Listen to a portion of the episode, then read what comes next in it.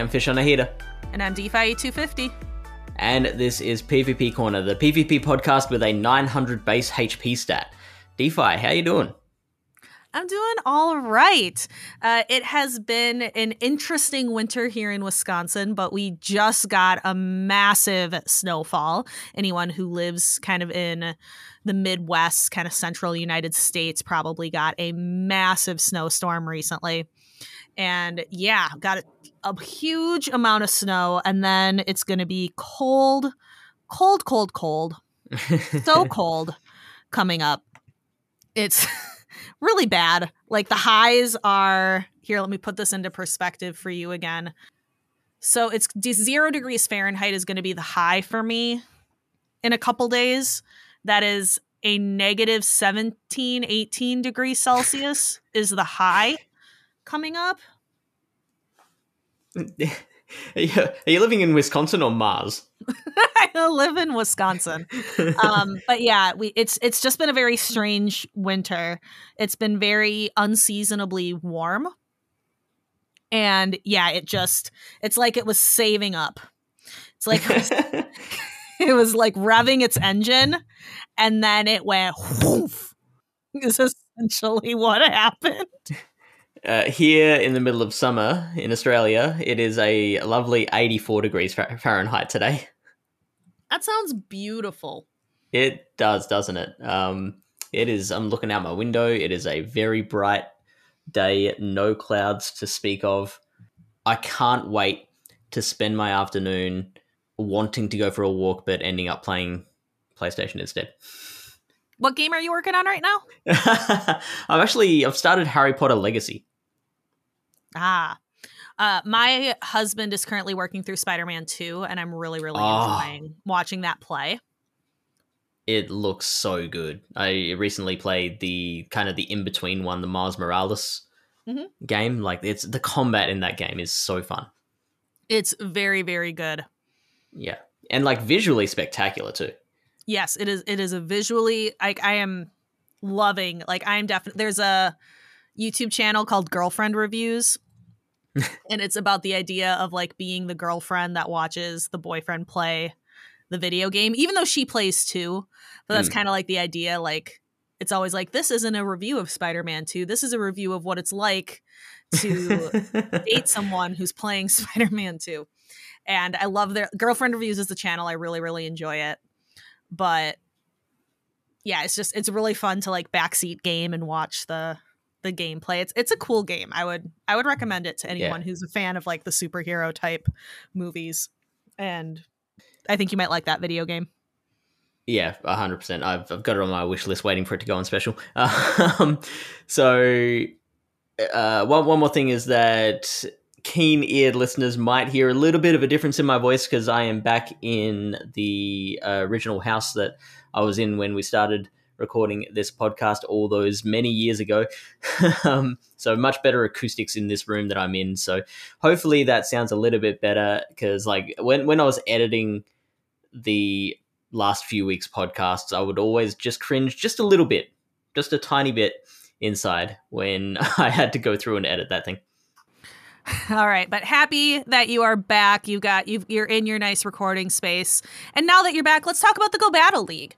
So, we have had the Open Ultra League and Great League remix this week. I played a little bit of the remix. I honestly wasn't haven't been playing Go Battle League a lot, which is not looking good for my 500 win goal for this season.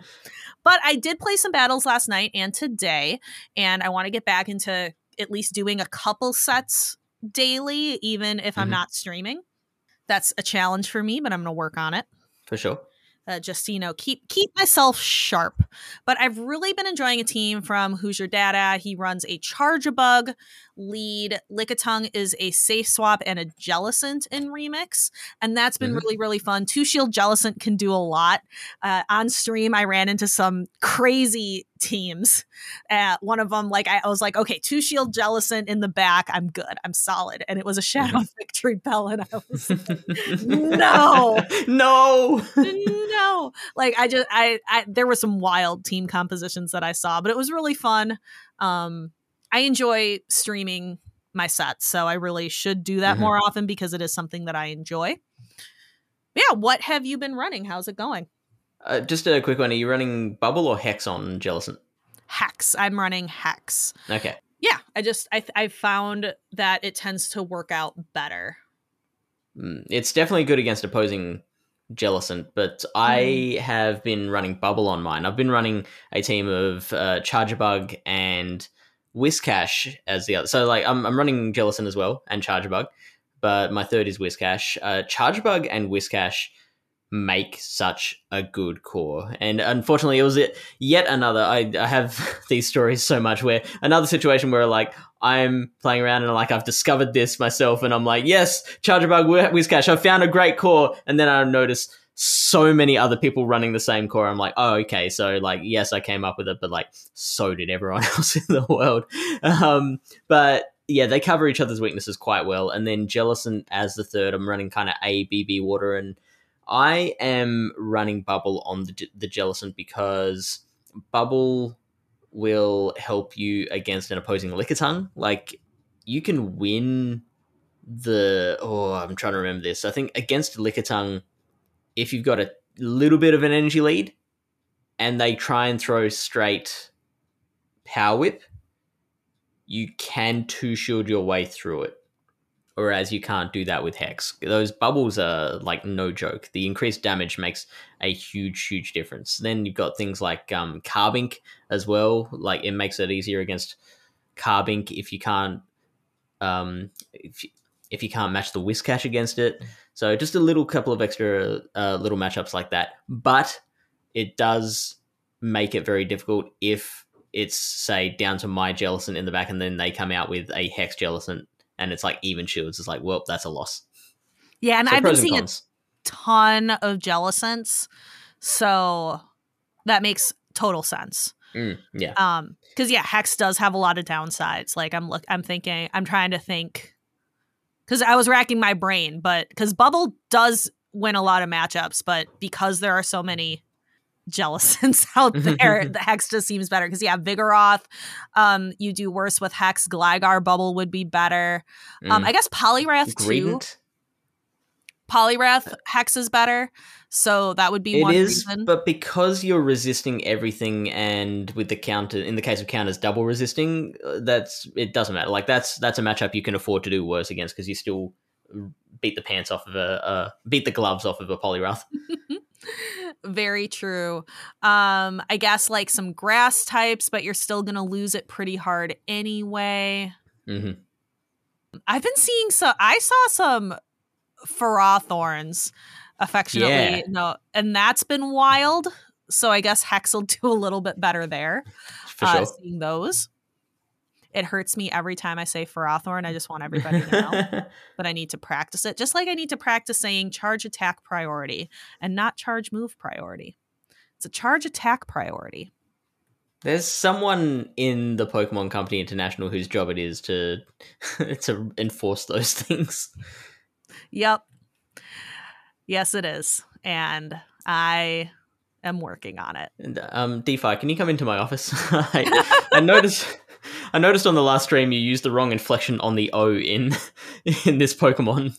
Uh you you have no idea, Fish. I've got to Really? be you have you have no idea how accurate you are being right now. but yeah, Uh, I now to- you know I- this is something I'm actually quite quite interested in, so maybe that's a conversation we could have off air. Um, but yeah, no, it is very important as casters. We do need to be correct and use the correct pronunciations for every single Pokemon that we talk about. And if we get it wrong, it's fine, but we do are expected to fix it. So, you know, if we say it on stream, we're probably saying it correctly, or if you hear us fix it, uh, that might be why. So, looking ahead to the future, we have starting from January 12 and going along to January 19, we have the Open Master League and Fantasy Cup. Fantasy Cup being a Great League Cup where Dragon Steel and Fairy types are allowed.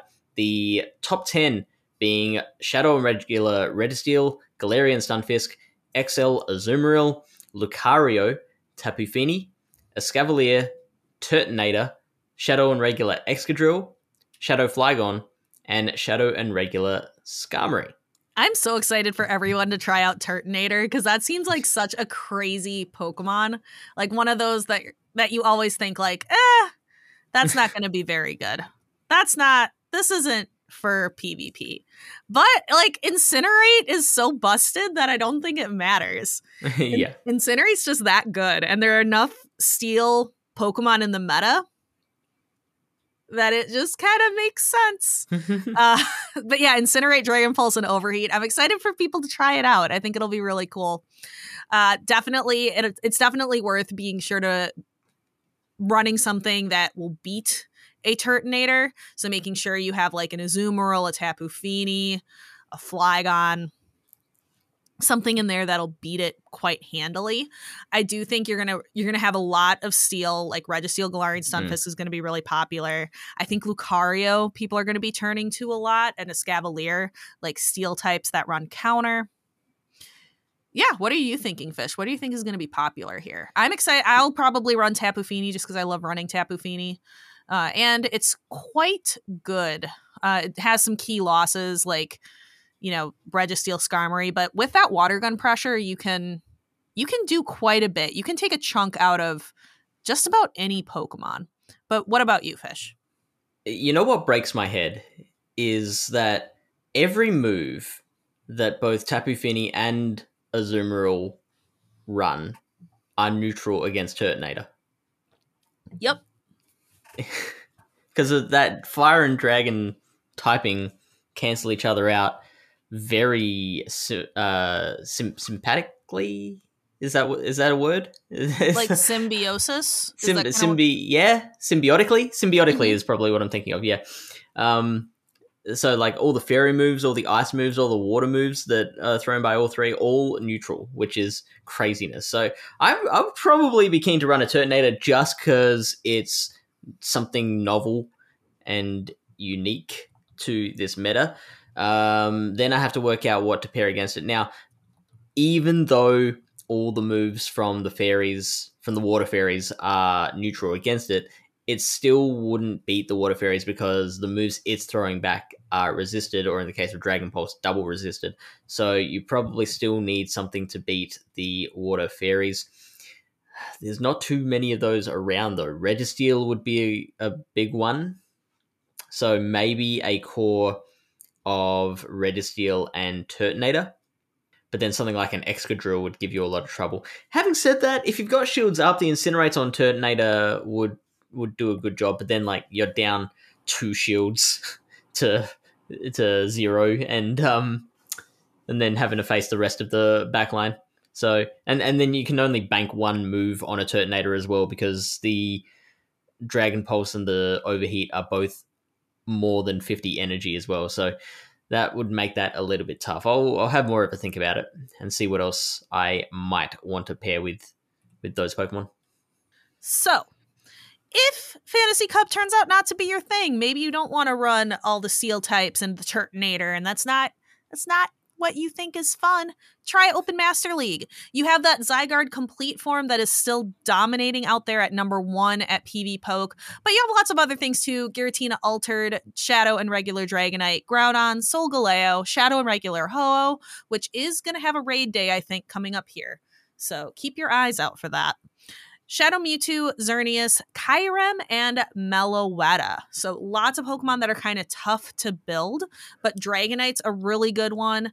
Um, easier to to build and to make for sure. Other Pokemon, if I take a look at the Master League rankings, those that's the top, but that doesn't mean it's the only Pokemon that are there.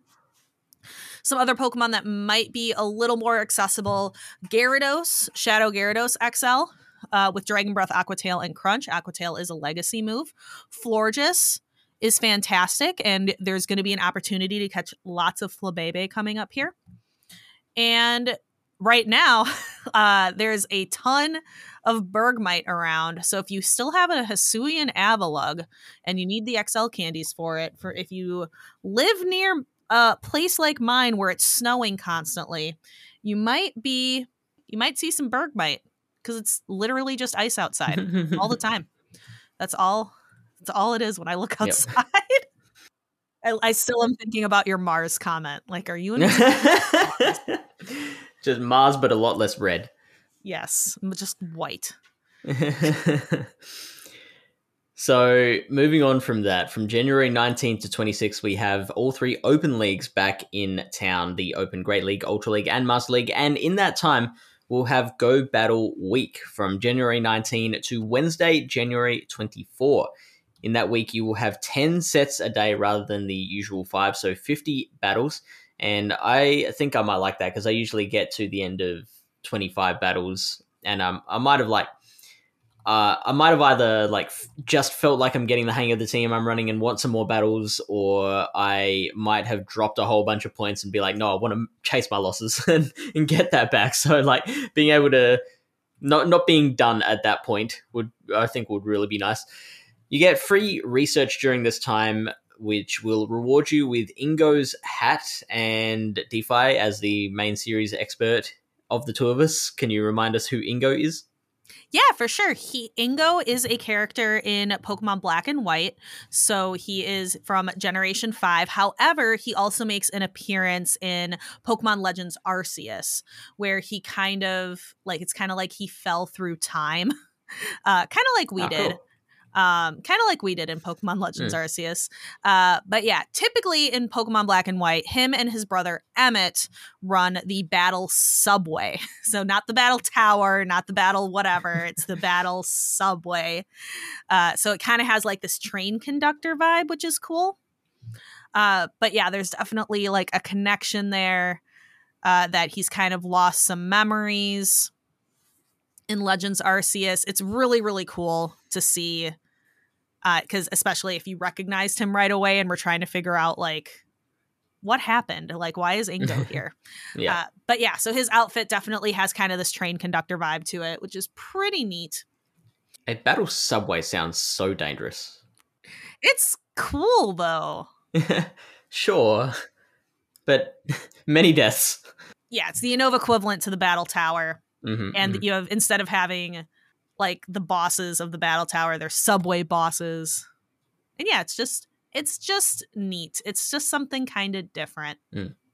But yeah, so be sure that you are on the lookout for Go Battle Week. The paid research is a dollar, and this might be the time that I think it's worth it. I don't know if it's always worth it when it's only one day or on a weekend, but if it's the same amount of work spread out over like five days, I think that dollar might be worth it because then you have less of a chance of not completing it. Like you're actually going to complete it yeah. and reap the full benefit. So I might actually pay the dollar. We'll see. yeah, so will I. I've I I have gone with the I have paid that dollar each time it's been available. I have I, I have definitely not. I have not done that because I never think I, I never know if I'm going to get the whole set or I know like mm-hmm. if you like top left if you exit out of the battle it doesn't count mm-hmm. uh just yeah, to me it only seems enough. worth it if you know you're going to complete it and i think with this i know i'm going to complete it so that feels it feels like a much safer bet looking forward one more week we have january 26th to february 2nd the open great league and hisui cup Hisui Cup is a Great League Cup where only Pokemon in the Legends Arceus Pokedex are eligible. Bastiodon and Toxicroak slash Lucario will be the bosses of this meta. Also notable are Sneasler and Hisuian Sneasel, Abomasnow, Munchlax, and Hisuian Electrode. Thoughts on this meta? It's basically the Sinnoh Cup. It's essentially Sinnoh Cup, which we've had before. We've even had Hisui Cup before, so not a whole lot will have changed. But yeah, in Sinnoh Cup and Hisui Cup, Bastiodon, and Lucario or Bastiodon and Toxicroak. It's just everywhere. So it's really important that you can find something that can tackle both. I think Sneasler and Hisuian Sneasel can do a really good job of that. And I'm interested to see how that meta is going to develop. As of recording, we don't have the PvPoke rankings that, for that, but we will know more soon when it gets a little closer. I'm going to say Toxicroak's got to be number one because it now has the addition of Shadow Ball, where it has not in previous iterations of this cup. And in previous iterations, it was basically like this big, hard, hard counter triangle between Toxicroak slash Lucario, uh, Bastiodon, and Drifblim. The only advantage that Lucario had was that it had its own Shadow Ball to maybe turn the tables against a Drifblim, but it was also very, very weak to an opposing Toxicroak, so it was still like just as difficult to run. Now Toxicroak has the Shadow Ball. I don't think it really has much use for Dynamic Punch or Sludge Bomb in this meta, so I'm thinking Mud Bomb, Shadow Ball are the way to go, and it'll be able to turn the tables on the Drifblim without having that same weakness of being weak to the other counter user. It'll actually still beat Lucario quite comfortably.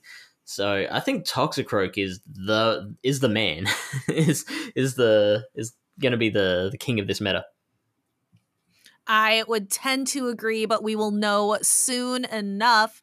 In the meantime, we have some events to talk about. We have the Dazzling Dreams event coming up. That's going to start Saturday, January 13th, and go to Tuesday, January 16th. Starts at 10 a.m. local time, ends at 8 p.m. local time. And I like the copy. It glitters ahead in Pokemon Go. Look forward to fairy type Pokemon making an appearance and more during the sparkling event. Lots of really good Pokemon. The last event we had in game was kind of meh for PvP, but this one is pretty good. I tried to order these in order of like importance. Mm. So I think personally the Flabebe spawns are really really important. If you want to run anything in Open Master League, this is an accessible option. Jigglypuff is going to be out, and Wigglytuff is really good now with Icy Wind. It is certainly a, a viable option in the Open Great League. Marill for Azumarill, not only just to get a good one, but to get that XL candy. Togetic, Togekiss is also phenomenal in the Master League. Then you have some more slightly off meta or spice picks, but that doesn't mean they're bad. Cottonee for Whimsicott, Clefairy for Clefable, and both Spritzee and Swirlix as your Generation 6 kind of charm fairy type Pokemon. Both can be used, I think, if you power them all the way up at Great League, like you max them out to level 50, they can be Great League Charmers for some interesting spice, or I believe they can both be used in Ultra League as well. Spritzee, I think can I think they can both be used in Great League as well, but they're not you know, they're spice. Like all those mm. iterations are not they're not core meta, but if you're looking for some interesting charm users, the those are your Pokemon to use. And also Spritzee's just fun to say. yes. Um, I have a hundo that is best buddied that I could use if I ever like did a draft league. If I ever had time to do the draft league, maybe in the summer, that would be certainly a Pokemon on my list. So again, not awful, awful. Just not, there are better charmers out there. But who knows? You know, one move away always. You can mm-hmm, also mm-hmm. get those Pokemon in eggs. Togepi is in eggs. Spritzee Swirlix is in eggs. Uh, for the field research, adds a little bit of some interesting things. In addition to the Spritzee and Swirlix, uh, I think it's much more interesting. The Carbink is in field research. If you have don't have enough Carbink, Mawile in field research is interesting. Mawile can be kind of an interesting spicy pick. I believe it's pretty far up there for the fantasy cup meta and can often be like kind of an interesting slightly off meta pick. And then Alolan Vulpix in field research. You can use it in the Ultra League, you can use it in the Great League, is another great Pokemon to use. So, this next thing was something that I only learned just before recording, and I am shocked and I, I don't know how else to feel about it, and that is Chansey Community Day, DPhiE. It is Chansey Community Day. You can find out all about it in the main show. However, it is February's 4th on Sunday from 2 to 5 local time. Chansey is more going to be appearing in the wild. And if you evolve Chansey into Blissey during the event or up to five hours afterwards, it will know Wild Charge. This does nothing for the meta. This is not a PvP relevant Pokemon. But if you want, ch- like a, an XL Chansey can be a PvP relevant Pokemon. So if you want to like stall tactic your opponent.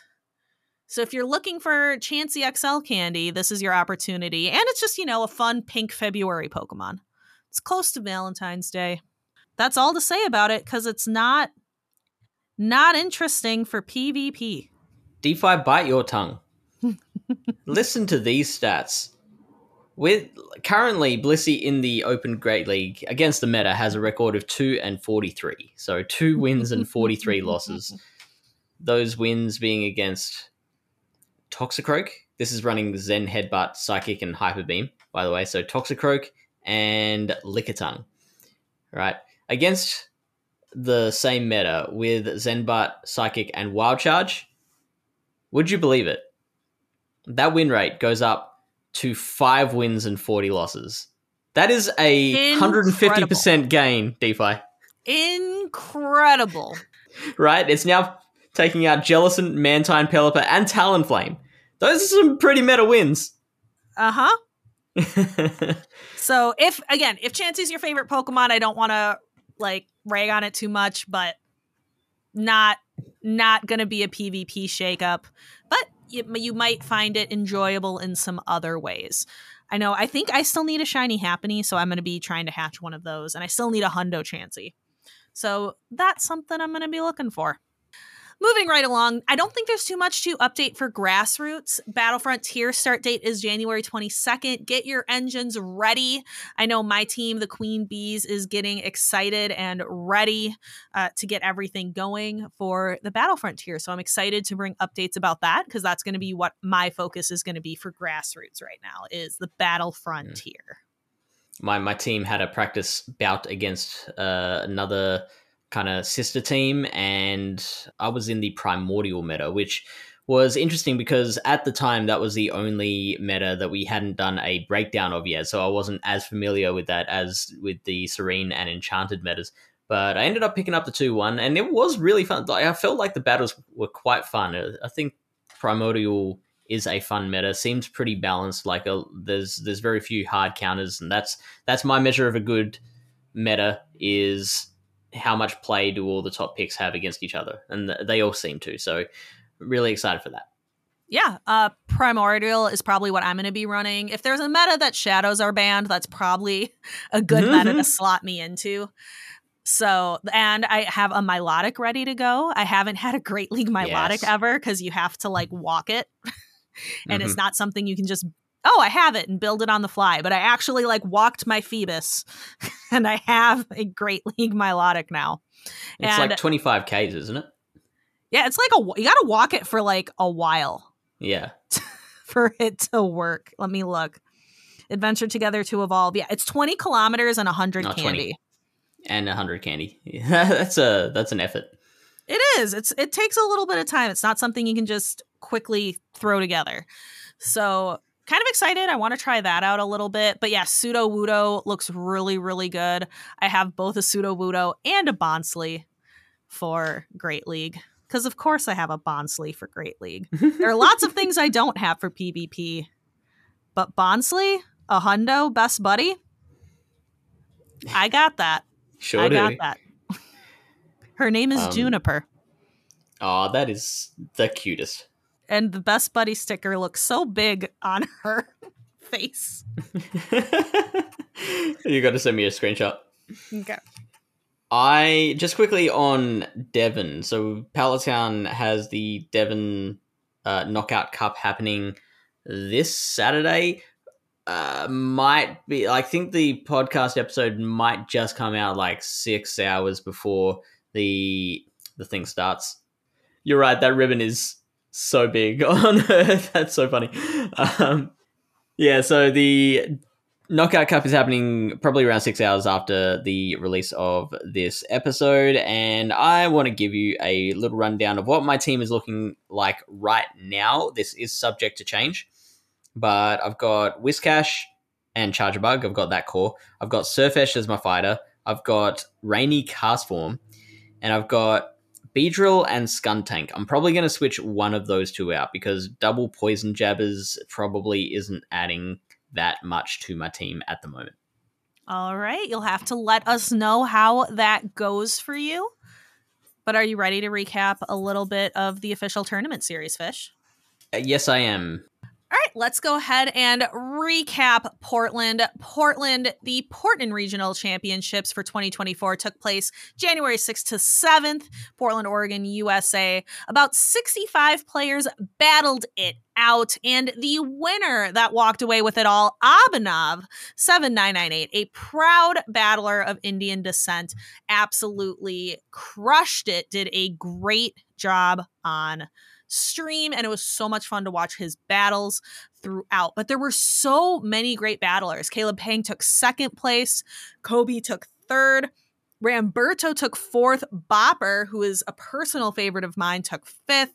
Then we had Leo Geo uh, next. Onion Frank, it's Axon placed in the top eight. However, in ninth place, Shadow Mimikyu, I've got to give a big shout out.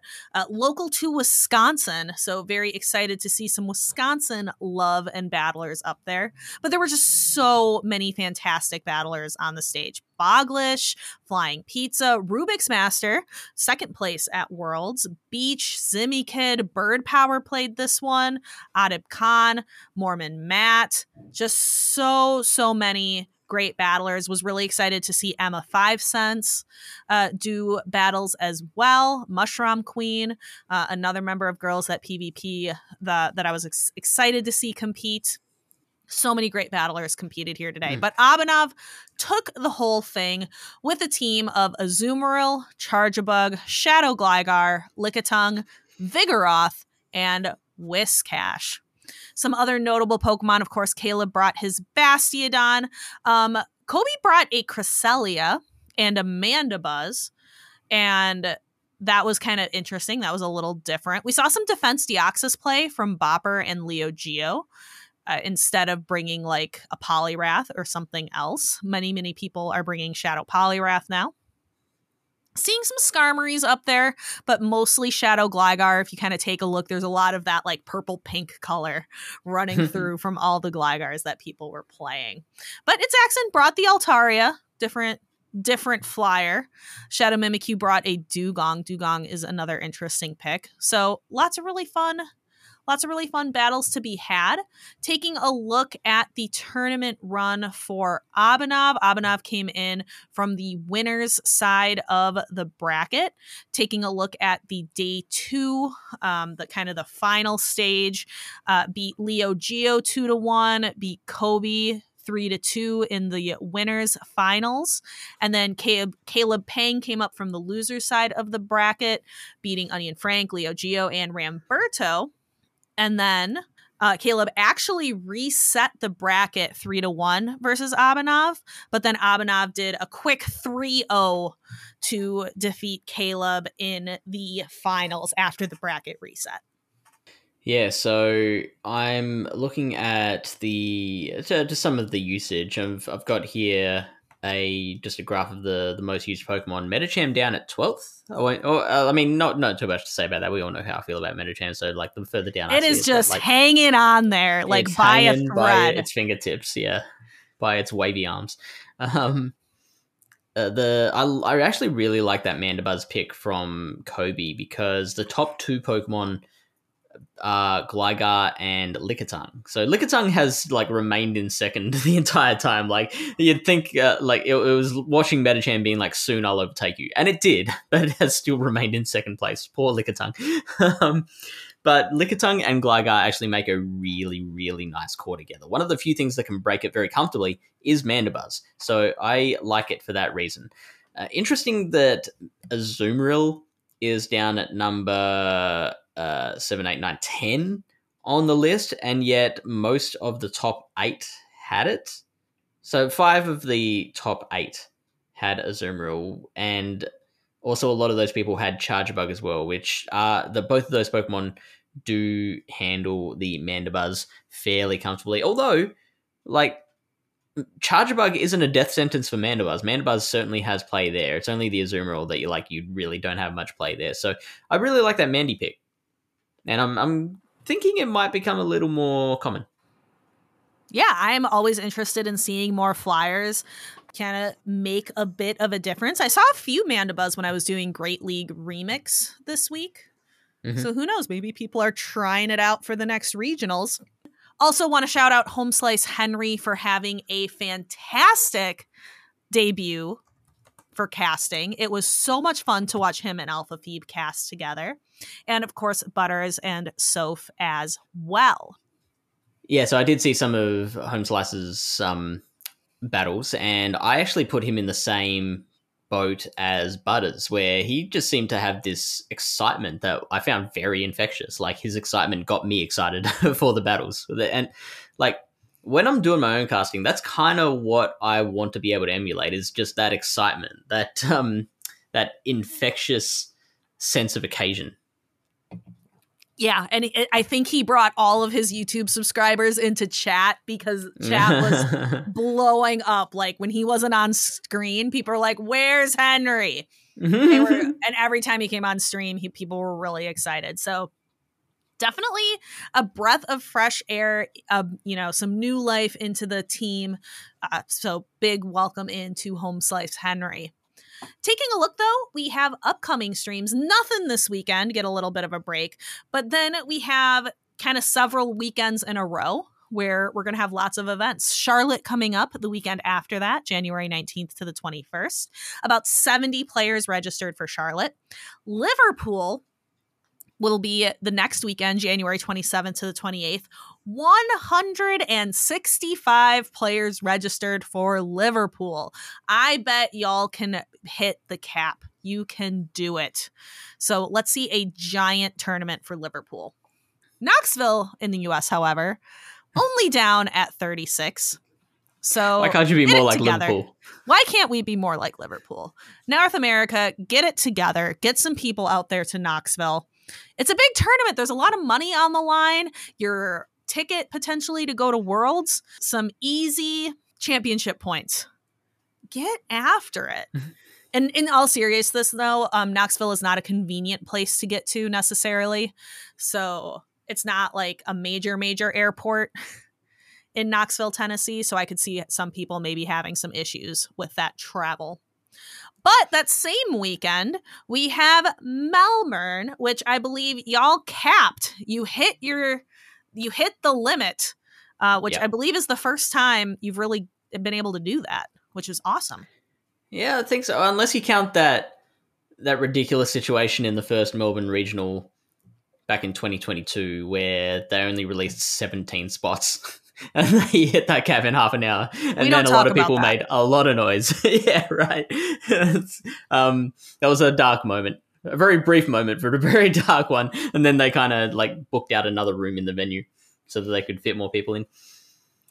And then taking another peek forward, the weekend after that. So we have one, two, three, four weekends in a row.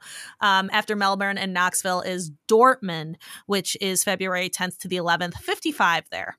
Then we'll have kind of a really long kind of spring break almost because we won't have another one until March 2nd to 3rd in Utrecht that which is a special event that'll have 173 trainers already have registered for it. Since it's a special event it's free to register that so those tend to uh, rank up the numbers really really fast. And then vancouver will be at the end of march here in the us uh, or i'm sorry in canada I keep thinking Vancouver's in Washington. It's not. um, Vancouver's Canadian, and March 22nd to the 24th. Registration should open for that pretty soon. What if we just take it? What if we just take Vancouver? Yeah, yeah, I'm sure Canada won't mind Vancouver missing, right? I'm sure. No I'm sure they'll notice. be like, hmm, no didn't we have notice. another city around here? No one will notice. It's fine. Uh, but I know, Fish, there was something you wanted to bring up. PvP Steve had a pretty viral tweet recently.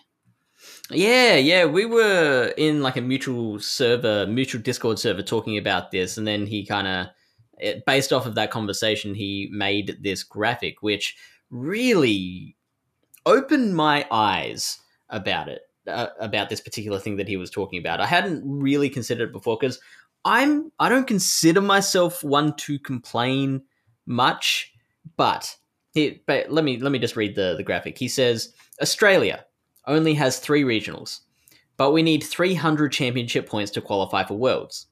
Let's see where top Americans and Europeans would land with only their first three regionals. And he lists off a bunch of really big names out of pocket. formerly Hot Pocket, uh, placed third, ninth, and 13th in his first three regionals. Pretty good. Would only have gotten him 290 points. Dunebug 97, 13th, 3rd, and 17th would get him 270. Rise to Occasion, who's been brought up quite a lot on this podcast, 17th, 7th, and 7th would only get him 260 points.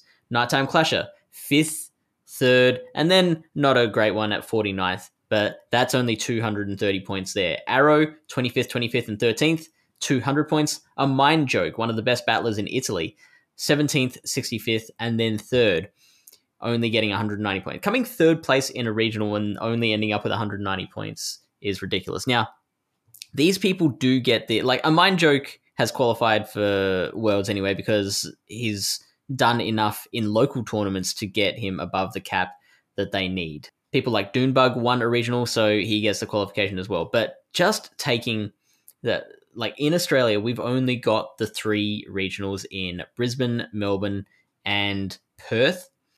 It's not even enough to just uh, you've got to play well all in all three of them to qualify, but you've actually got to do really, really well in all three. So, like, I I did this maths right at the start of the season when all these points were announced. If I were to attend all three, I had to come top eight in all of them to get the points required to get me to Worlds. Now, that's assuming I could attend all three. These things are on the on literal opposite ends of the country, and as like another thing that Steve pointed out in uh, like an extra tweet as a reply on the first tweet was that Australia is the same size as contiguous US. So imagine flying to a regional in New York and then another regional a month later in LA. That is prohibitively expensive and very impractical. There's only going to be a very small number of people who do play in all three regionals. That that's purely because of the cost and the the inconvenience of it.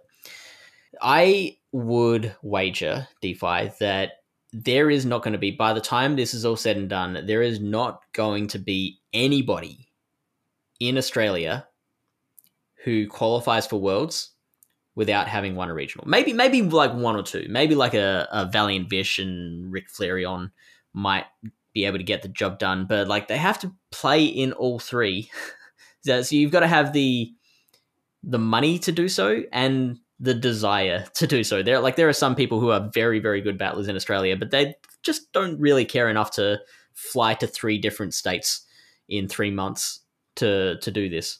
I just I really want to emphasize it as well. Uh, Fish is right. I know it's kind of hard because when you look at map projections, it can distort the sizes of countries.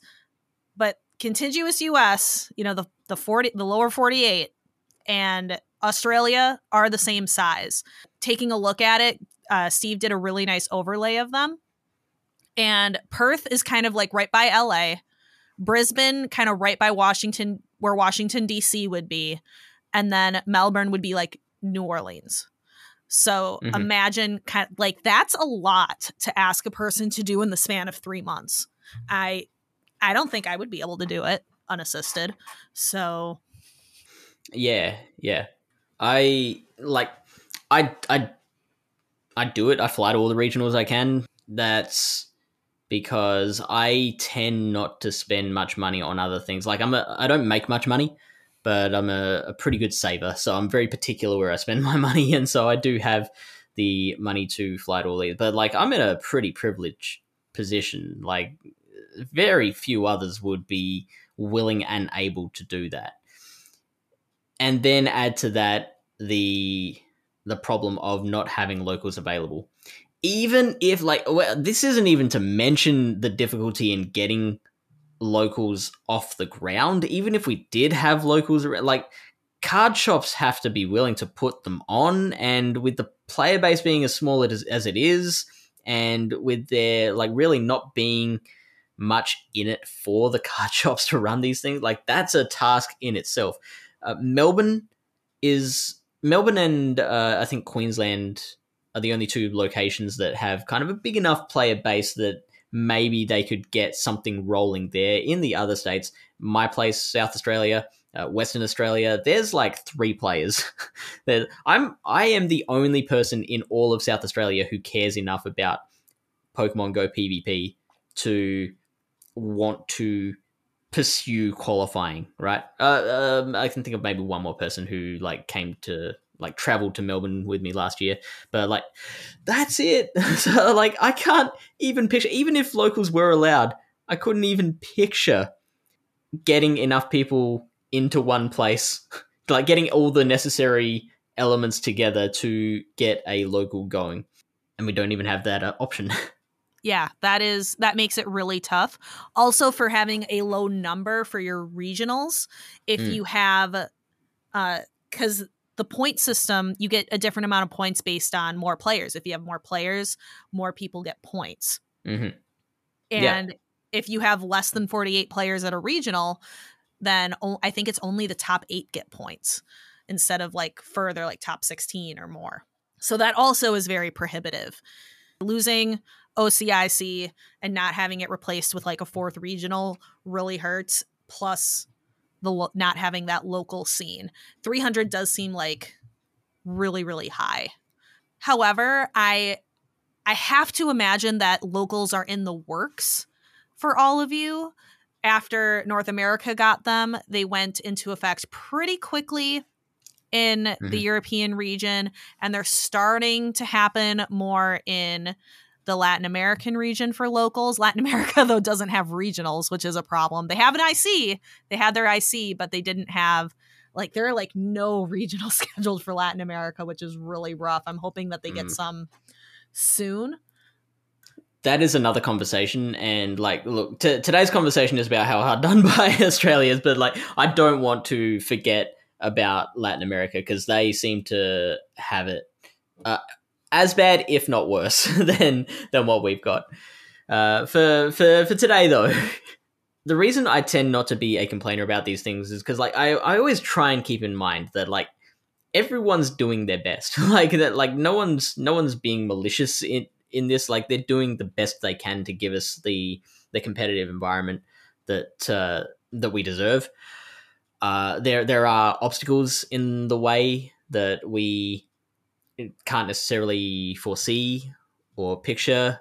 And it's also why I don't like to speculate a lot because we don't know what we don't know.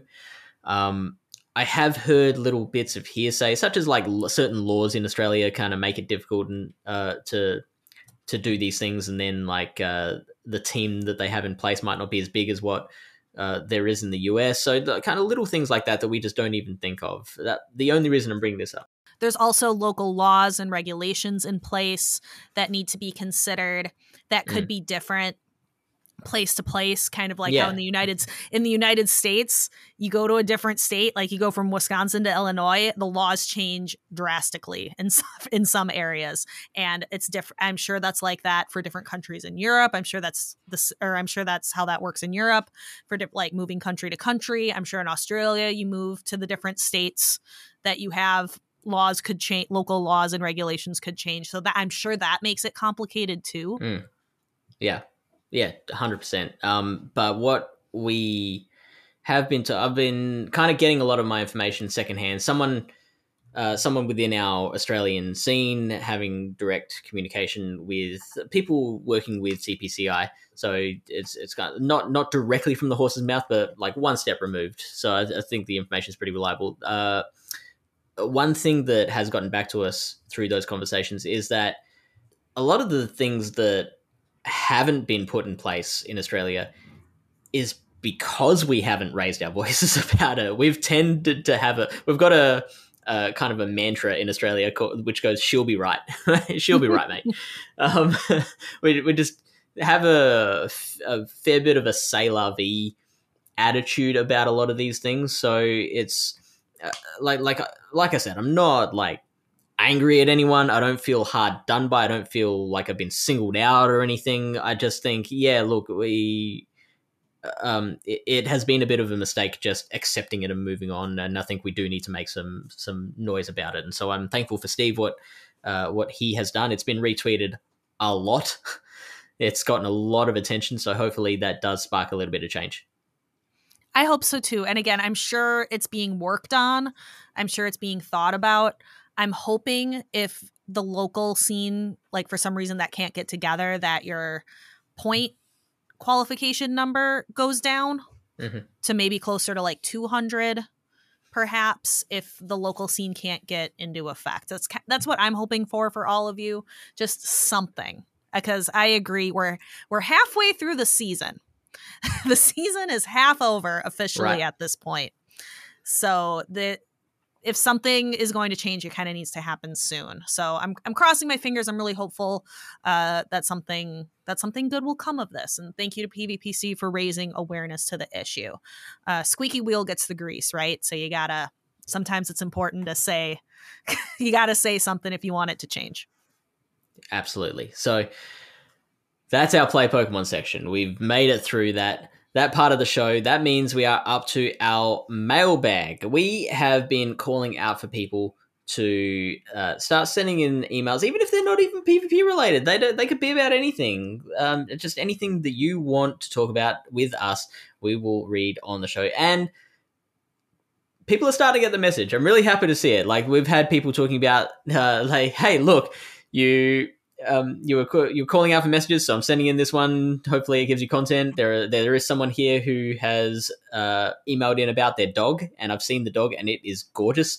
Um, that won't be this week. Coming up next week, I think. Uh, we've also got someone who sent in a voicemail and like prefaced it with, "Look, it's not PvP related. I haven't been playing as much lately, but I really want to talk about this stuff. So, uh, hope you enjoy it." So that is perfectly fine. Like we will read anything. The correspondence with you guys is the best part of the show. So keep it up. This first email was sent to us on January the 1st, and it is from, from Lemurio. And DPhiE, this one is a fun one. I can't wait to read it out to you. So Lemurio says, Heard you needed some email refills, so I figured, well, writing extraneous emails is my fast TM for actually being productive. So let's all win.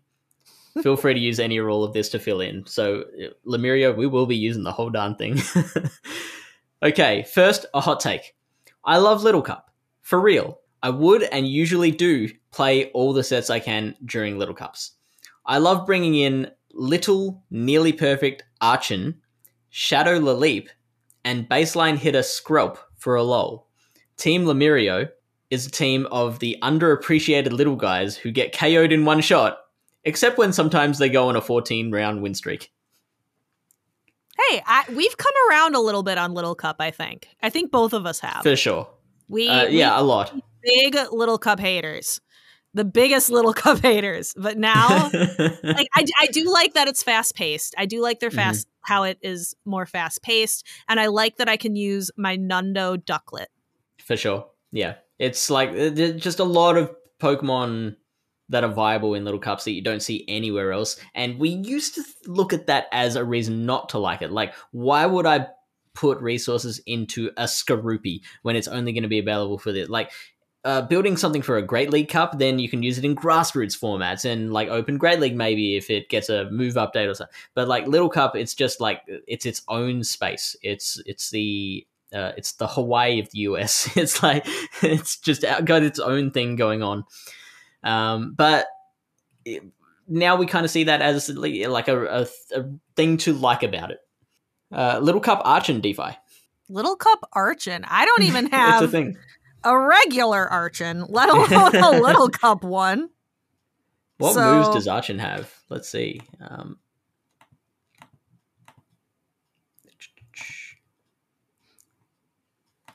Oh, I was thinking of Arctibax. Archen, I've like Archen. I have. I I don't. Oh, really? I was thinking of Arctibax. Archen, I yeah, have. Okay. That could be Little Cup viable. I know it's got quick attack and ancient power. Yeah, I'm looking at PvPoke. Arch. It says here Archen has wing attack and quick attack, and then Dragon Claw, Crunch, and ancient power, which is not a bad moveset at all. Yep. I'm looking at the nine art. I just looked through the nine archen that I have in my storage. I have a hundo, but that's way too big for little cup. I do have some that are smaller. I have one that's pr- would probably be really good for little cup actually. it's like a 0 13 15. But so glassy. Look at this. It's got a stat product of 273 as opposed to say a Cottonee has a stat product of 478, a whole 200 points higher. Ducklett has a stat product of 451. Even DPhiE's Nundo would be 424. So 273 is very glassy. You'd be relying on those wing attacks or quick attacks to to get the job done, just like fast move something down. Uh, Shadow Lileep, I very much genuinely rate. I think, um, like, I've used a Lileep to great effect in previous Little Cup formats, so I'm all on board with that. And what was the other one? Scrope. Scrope has plenty of play too. Oh yeah. So yeah, I mean, the Archen, we're like, hey, if it's working for you, great. the other two, like, we're we're we're with you on that. We are right there next to you. Lemurio continues. Second, that at least here at near Portland, the two biggest factors in my PvP success are time of day and cloud cover. The time of day is the interesting one because it's not about wireless signals, but odds that the person in battle will bring something in the Charmander line, especially Charizard. Starting midday, I enjoyed the above victory sweep, so that 14 wins in a row that they mentioned, as I waited in pain for kidney stones to let me free from the Runerigus rock madness of it all. I, so, so battling while they were dealing with kidney stone issues. That sounds awful. My husband had kidney stones this last year. It was it was painful to watch. Mm, yeah, it sounds like it. It's uh, something that I never hoped to know to understand. I noticed that outside the little cup, it was not will there be Charizard, but what position will it be? Then around 2 p.m., all the Charizard left. This happened between, say, 10 to 2 each day, and it was so annoying to me that I was like, Little Cup it is, and the rest is a much better story. Anyway, that's a story about most likely kids playing Charizard during lunch on a secret, I think. And a broad question, maybe, about if there are similar weird factors where and when you are.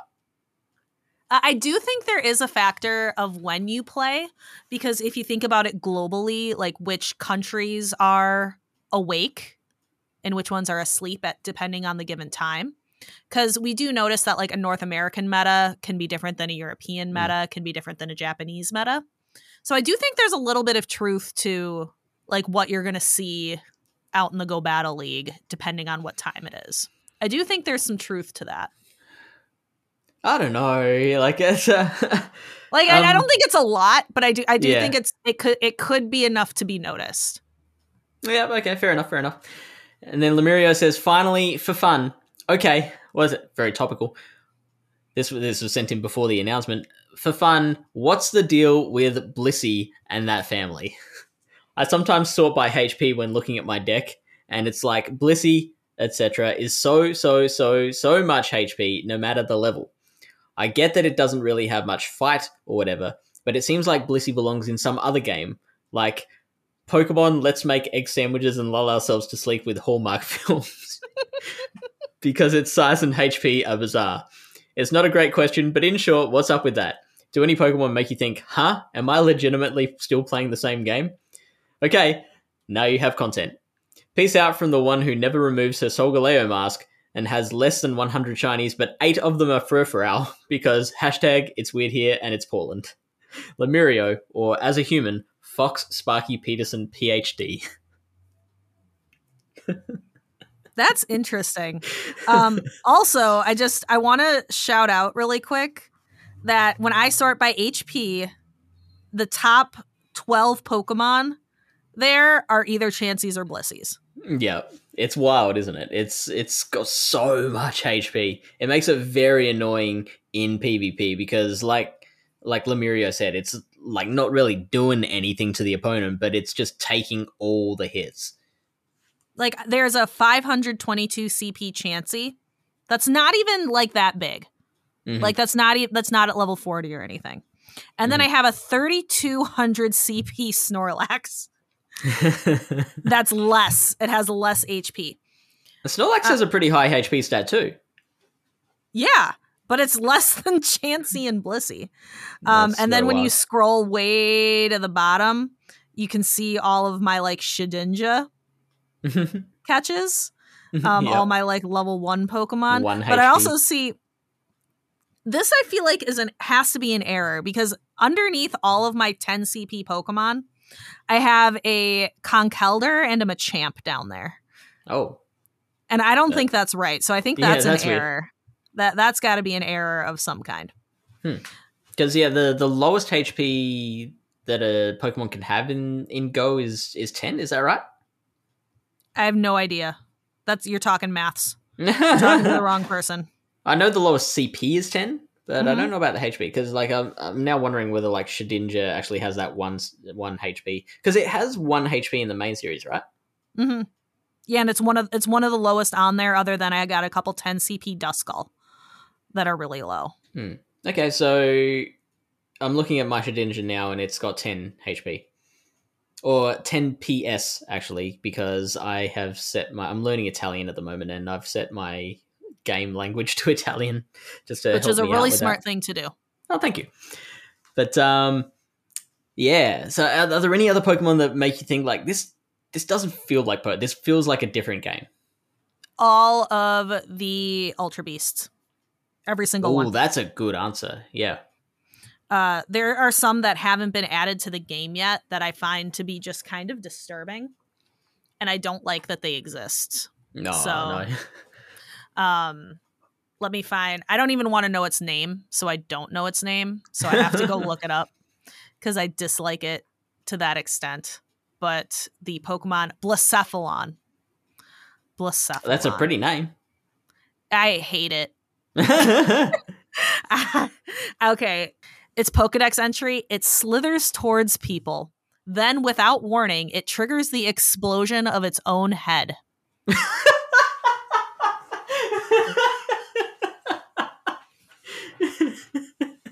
And now I'm going to send you a link so you know what it looks like. I want you to just picture picture that it slithers towards people and then it'll blow up its own head. That is weird. Like It's so weird and I don't like it. I don't like this Pokemon at all.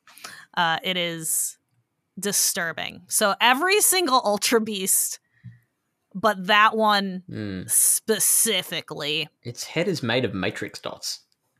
Mm-hmm.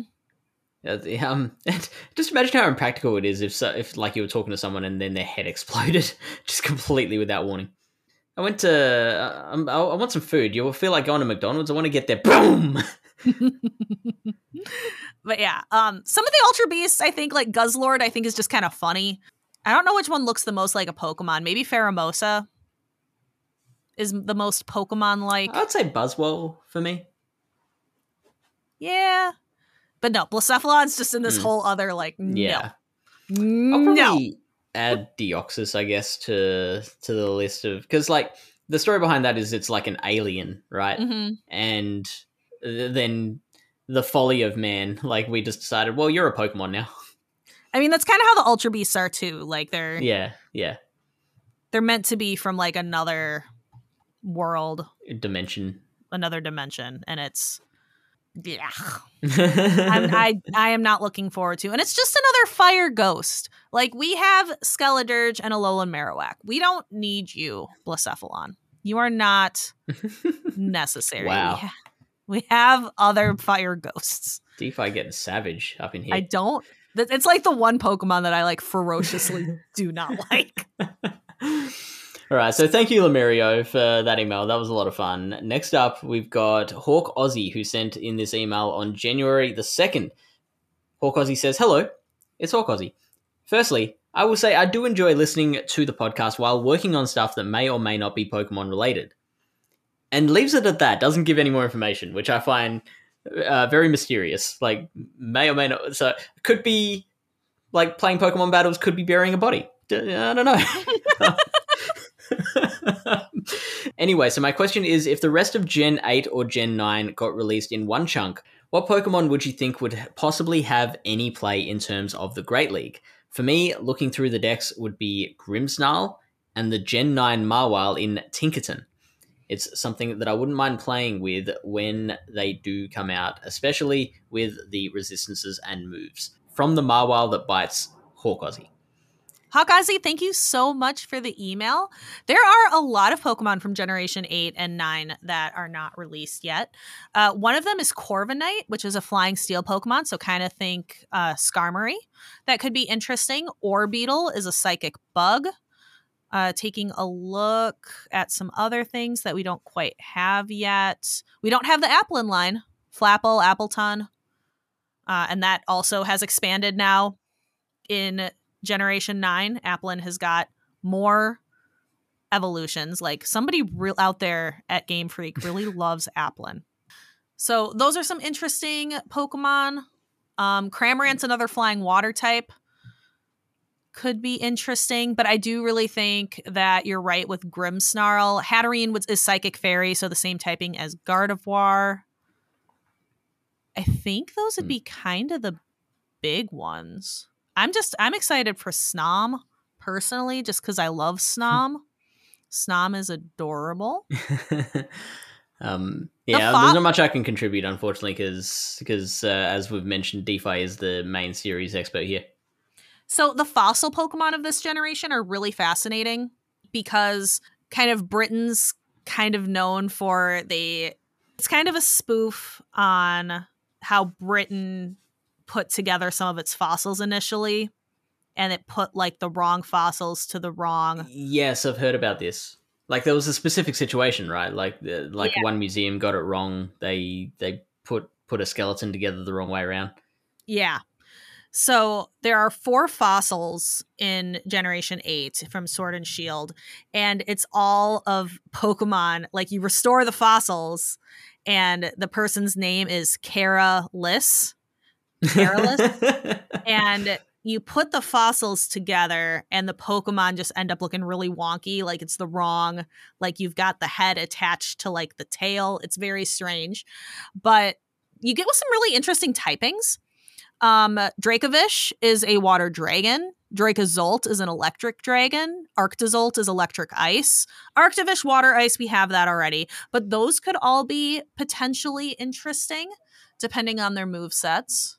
Mm. Um, Dragapult is a dragon ghost, so kind of like how um, Giratina is.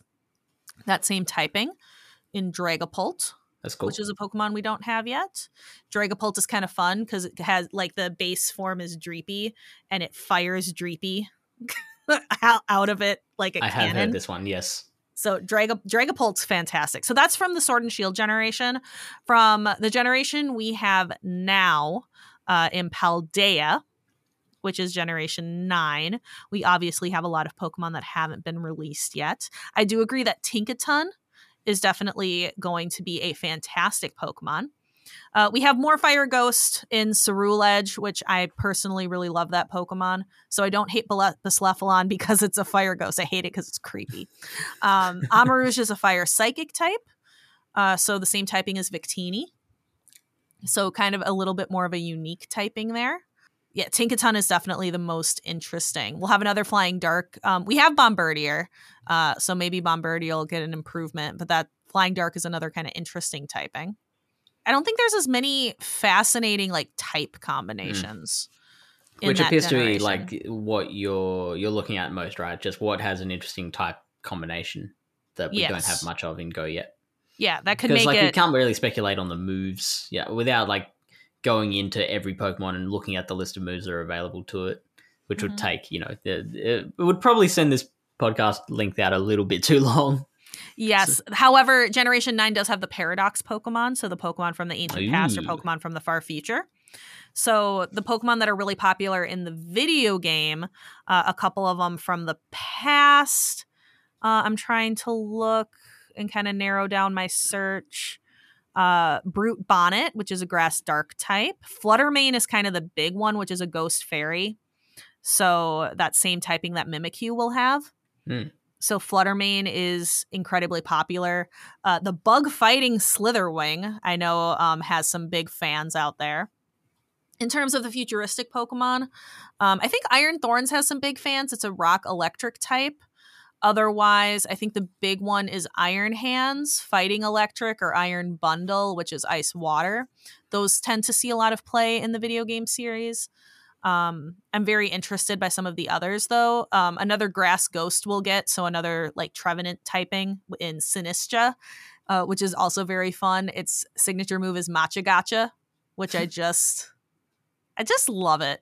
I love it so much. We'll also get a poison poison fairy type in Generation Nine, Fezandipiti. Which oh, was it a poison fairy? A poison fairy.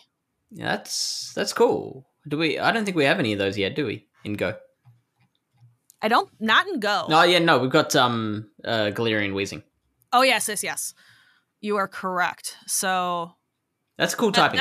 it's a cool typing. So that's kind of what I was looking at because it's hard to kind of go into each and every one and all of their stat products and all their things. But to go through and just look at unique typings and things that'll be a little bit different. Yeah, it sounds really interesting. I'm looking forward to it. So, thank you, Hawk Aussie, for that email, and thank you to everyone who has written in. I do read through all of the ones that come in, and I can't wait to get to the ones we have remaining. But don't forget, we do want as many people to write in as possible. It could be about something we've mentioned on the show, it could be about something happening in your life, uh, could be a question for us to answer about your team, whatever you would like. We want to hear from you. In the meantime, let's move on to our achievements. And we just have one today. That is DJ Valkyria on the Palatown PvP Discord server has hit number 273 on the global leaderboard. Well done to DJ. Also, uh, one of the, the members in our Palatown North American Battle Frontier team. So pretty excited for that. Um, but with that, let's plug some things. DPhiE, do you have anything to plug? No, Fish, I don't really have a whole lot going on right now. Just trying to get back into streaming regularly. We had that awesome fundraiser that we completed for Doctors Without Borders, and I had some incentives that I hit. So, including a 12 hour stream at some point. So, I have to start planning that and getting ready for that to redeem all of those really cool things. So, be on the lookout. Again, you can click on more DPhiE in the show notes and follow me on socials or join my little Discord server. And those are good ways to know when I'm going live and when I'm doing stuff.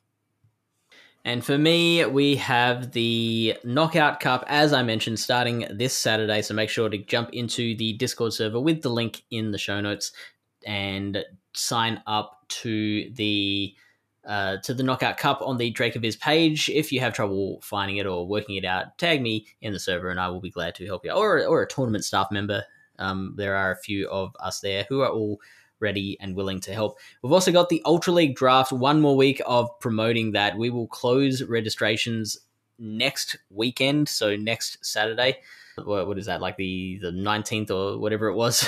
um, uh, make sure to jump in and get the role that you need. Again, instructions are in the Town Crier channel on the server, or you can tag a tournament staff member and they will help you out. I have devised a way because, like, that we have to devise a way to pick the draft order as well, the the order in which people will get to pick their Pokemon, and I like to make it something ridiculous and convoluted and crazy. So last year, or yeah, well, it is last year. Last year, what I did was I took a previous Royal, like WWE Royal Rumble, and assigned every participant to a wrestler, and the order that the wrestler got eliminated, that was the order that uh, that they would appear in the draft. This year, I've got something equally dumb and complicated to decide that order, but you will have to join up to find out what it is. So be sure to do that. And with that, I think that's a show. We love hearing your feedback, like we've said time and time again. If you have questions, suggestions, want to tell us about your day, show us pictures of your dog, uh, just let us know what's going on in your life. Uh, you can direct your feedback to PvP Corner at gocastpodcast.com. You can also send us a voicemail or even physical mail to the GoCast PO Box. Take a look at the show description for the phone number and the physical mail address. In the show description, you can click on More Fish or More DPhiE to take you to our other projects and ways to contact us. And of course, we're not the only podcast in this feed. Be sure to check out the other two shows the main GoCast podcast with Chris and Kyle to get the news, tips, and community in the world of Pokemon Go. And the newest show, Star Piece, where Chris and Lachlan recently interviewed Ian Waterfall of the Incense podcast. Thank you so much for listening, every- everyone. Talk to you next week.